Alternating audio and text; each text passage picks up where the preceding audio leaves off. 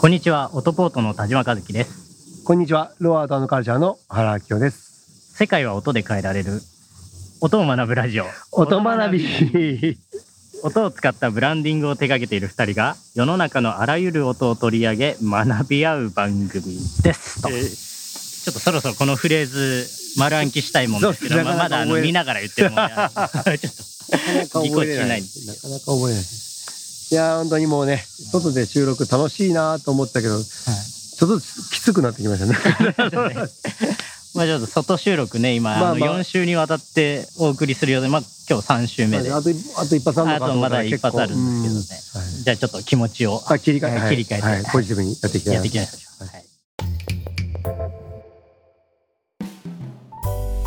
や、えーまた僕から言っていいんですか？あの、いつもなんかテーマをいただいてて、本当にこう申し訳ないなと思いながら、この2週はちょっと僕の方からこうテーマをですね、はい。させていただきたいなと思って、今今日いただいてるんですけど、まあ今日丁寧。前回その子供向けの音楽の役割みたいなお話をさせていただいてたんですけど、その中でやっぱ子供といえばゲームかな。はい。はい。やっぱ子供の時ゲームとかよくされました？めちゃめちゃしてましたよ。もめちゃくちゃしてました、やっぱ。う、まあ、スーパーファミコンはい、スと、ーパーファイブね。ニンテンドー64、あ、64から、はい。プレイステーション2、2、はい3、4、3、4。あとはゲームボーイ、ガチガチ、あ、まあまあ、そうでもちょっと戻りましたね。あと P PSP、PSP、はい。あそのあたりですかね。すごい。大体やりましたけど。ほとんどやってますね。えすごい、やっぱり、まあ、ゲームがやっぱり、どんどんどんどん進化していって、劇的な進化をええね、やってる僕たちそういう世代だと思うんで、えはい。もうそれと同時にっていう感じだと思うんですけど、はいじゃあ、そのゲームがなんでこんだけ面白くてみんなの心を掴んだのかって考えたんですよ。はい。じゃあ僕ちょっと言われて 気づいたんですけど、はい。あ、映画と一緒やと。はい。音楽じゃないかな。その、まあ、かなとは思ってましたね。音学び言ってるぐらいし、まあはい、でもね、気づいてしまったというところで言うと、もしかしたらというよりは、音楽がはい。本当に素晴らしかった。まあ、でしょうね。僕たち二人はね、そこを大きく言っていきたいなと。だってみんな知らないじゃないですか。はい。もちろんドラゴンクエストはいくらいになってくると、杉山浩一さん有名ですけど、はい。じゃあファイナルファンタジー、はいツインビー、迷宮組曲、はい。さんまの名探偵、ちょっと古いけど、はい。まあいろんなね、名作がある中で、あーはいはい。ごめんなさい、ちょっと僕古いですけど、はい、まあちょっと前半は分かりましたけど。わかんない。けどあ後半わかんない。後半ちょっと。はい、そうそう。けど、その音楽を作ってきた方々ってはい。誰、あうんまあそういうやっぱり映画もそうですけど、まあ映画の監督はもちろんみんな。知ってるけど、えー音楽監督の名前をどれだけ知ってるんだと。かつコンポーザーをどんだけ知ってるんだと。ミキシングやってる人誰なんだと。はい。まあそんなことまでは知らなくていいけど、でもやっぱり愛を持ってみるとすれば、やっぱりこう映画の半分、日常の半分、ゲームの半分は音でできてる。って僕は信じてるので、そういう意味でやっぱりそこにこうフォーカスして話をしていく。うん。いや、結構みんな知らないですよ。絶対知らない僕も知らないし、うんあの、ジブリとかはね、あの、久石譲さんとか、いいですよあのね。ぐらいのものになると、やっぱ、あの、ご存知の方も増えてくるかなとは思うんですけど、まあ、映画のね、作曲家うん。も多分みんな知らないでしょうし、ゲームゲームに至っては、子供の頃エンドロールじゃあどのぐらい見てるかって 絶対見てない。ないしね。B とか、あの、ば、ば、バツ、バツってありましたけ？ど、バツとかで飛ばしてますよ。やっぱりゲームもやっぱり、ドラゴンクエスト。ドラクエど、どんなんでしたっけ？ちなみに。パッパパンパンパンパン。でもみんな聞いたことありますよ、ね。パパンパンパン。今ちょっと気晴れて出ましたけど。あのちゃんと寝てないなと思いながら。コンディションはいあ、すみません。コンディションが悪いから。まあでも、そうなんですよ。誰でも知ってる。で、やっぱ杉山浩一さんの素晴らしいところっていうのは、彼はやっぱりもともとあの、オーケストラというか、あの、ところからゲーム音楽。で、ゲーム音楽が今でさえ、ね、表現の幅が広がったと思うんですよ。あの時の表現力、まあ、8ビットの世界の中で、あの音数だけで、オーケストラのように聴かせたっていう、はい。まあこれ、もう僕じゃなくてみんな言ってることやから、受け売りですけどでもやっぱりそこに感動する。うん。はい僕はあんま詳しく知らないんですけど、はい。8ビットって多分分かんない人もいると思うんですけど、そうです。ファミリーコンピューター自体が、もともと処理能力がはい遅くて、はい。CPU、まあ脳みたいなはい。ものがあって、ビット数でそれがあの頭の良さが決まる、はい処理能力の速さが決まるみたいなところがはい。あったんですけど、はいあのファミコンは8ビットはい。なんですよね。ってなるとその8ビットで画像も処理しなければならないはい。ストーリーも処理しなければならない、音楽も処理しなきゃならないってなると音に与えられるその余力って結構減るじゃないですか。はい。はい。うんでもその中でやっぱり音であの相手にこうパッとこう伝えていくはい力みたいなゲーム音楽の。なるほど。だからやっぱ僕はやっぱ後期のゲーム今とかで言うとやっぱりもう表現が豊かなので、まあ普通の楽曲に近いかもわからない。まあそれではないと思うんですけどまあどんどん近づいてきてるとは思うんですけど、はい。初期のゲーム音楽はい。の豊かさというか、はい。一発で心をつかむまあ多分メロディーラインなんですよあもうメロディーラインが本当に強くて、ーうん。うん、あれなんか使える音階というか、なんか、ドレミファソラシドはい。の1オクターブ分だけは使えるけど、はい。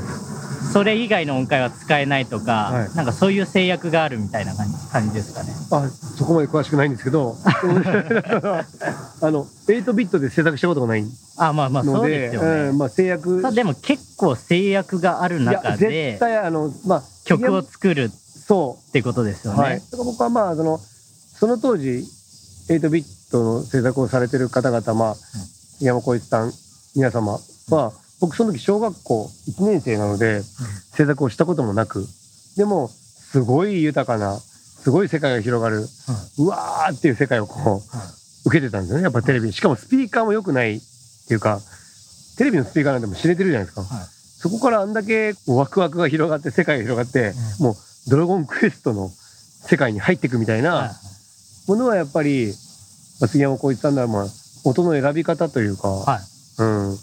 まあ、どのどこで聞いてもオーケストラに聞こえるまで考えて作られたんじゃないかなと。うんで今でさえ僕もやっぱり音楽制作させていただきますけどその8ビットのせの制限とかわからないですしうんうん。でもやっぱりこう杉山浩一さんのやっぱり自伝というか、とかあとテレビのインタビューとか、うん。そういう特集とか見てるとやっぱりあの最初できないと思ったって、はい。ドラゴンクエストの相談に来た時に、けどやっぱり任天堂のやっぱり皆様の熱さとか、まあ、そういうところでであとはその自分のその今まではこう楽譜を書いてオーケストラでやって表現力豊かにやってたところからそのそれをやっぱ買ってくれてそれを世界に持っていきたいんだって言われた時に、まあ、変換する力というかだいぶ悩まれたらしいんですけど、本当この音があるとこうオーケストラの広がりを感じれるんじゃないかみたいな。そういう音をやっぱ集めて本当に研ぎ澄まされたはい。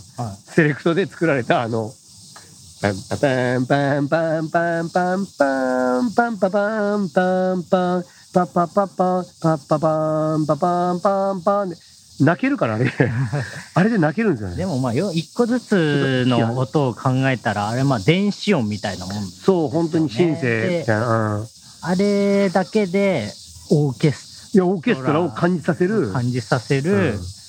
曲をうん。作ったと。そう。逆に言えば必要だからあるんですけどオーケストラって無駄なんじゃないかって思うぐらい僕はやっぱりあの杉山浩一さんの曲はもう本当にウィーン公共楽団みたいなはい。ぐらいのレベルの、はい。あまあ確かにな。NK ぐらいの、うん、NK ぐらいのクオリティを感じますね。NK さんが聞いたら怒られるけど、それとは違うんだけどでもそれぐらいの感動は、感動質は変わらない気がするあ音楽素人がねあ言ってるんで僕は音は大事っすよね。まあドラクエもなんか、なんかこうレレベルが上がったら、あの、パパパパパタタって言うじゃないですか。あれもなんかあるのとないのじゃ、やっぱその、レベルが上がった時の嬉しさが全然違うの。リラリラリラリラリー すごいっすよね。なんかセンスですよね。そのセンスそんだけ制約がある中はいで作り上げるっていうの。もう本当に映画音楽で言うとジョン・ウィリアムズぐらいジョン・ウィリアムズ、はいね、ジョーズのすすごい人。はいじゃーじゃんだけでも食われる逃げろみチたいなャーチャーチャーチャーチャーチャーチャーチャーチャーそうそうそうダース・ベイダーね。ダースベイダーね E.T. とかとハリー・ポッターの。チャンチャンチャランチャンチャンチャン。ね。いやいやと、んでもない人がいるんですよね。とんでもない人映画、音楽の巨匠みたいな。はい映像を超える瞬間があります 本当にジュラシック・パークとかね。そインディ・ジョーンズとうか、ね。そうまあもうやあのまああと、オリンピックの ファンファーレとかね。さすが詳しいいいっぱい。いっぱい、ジョン・ウィルズの前で出したらもう。なんかそういうこう、隠れジョンみたいな人が、日本にもやっぱりゲーム音楽の世界でいるんだなっうんていうことが分かったんで、まあゆくゆくゲストで出てほしいですけどね。確かに。本当に今、そういう、どう思って作ってんだろう？ん僕あの、ポケモンの曲も結構頭に残ってますけどう。ね。はいはいはい。じゃじゃじゃじゃじゃじゃじゃじゃじゃじゃじゃじゃじゃじゃじゃじゃっていうやつ。すごい。うんじゃじゃじゃじゃんじゃんじゃじゃじゃポケモンセンターとか、あれもやっぱ誰かが作ってるね本当に。ぜひ一緒にやりたい。うんなんかぜひ一緒にあれもゲームボーイですから、ーやっぱり制約はあるはず。あの、白黒のね。時のゲームボーイかモら、ノクロのやつですか、まだ。ああそうですそうですす。カラーじゃないやつですか。カラーじゃないやつなんで、あれもやっぱ相当制約があるはずなんで絶対ありますよ。だって、普通に作ったらダメよ。うん。でも、やっぱ覚えてますよね。うん印象ねが。あとはなんか、まあゲームで言うと、まあ曲じゃないんですけど、はいまあこれちょっとまた別の回でやりたいんですけど、効果音。あなんかポケモンを捕まえる時のなんかピシューン、ポン、ポン、ポン、ポンみたいな。あ。ああいうのとかも、やっぱなんか作るわけじゃないですか。ある素材を使ってじゃなくて、なんか自分たちで生み出した音をオリジナルでうん。こう入れ込んでいくというか、あれもやっぱ相当想像力が必要ですよね。で、ただなんかちょっとアイディアなんですけど、はい。LINE のシュポって音作った人、はい。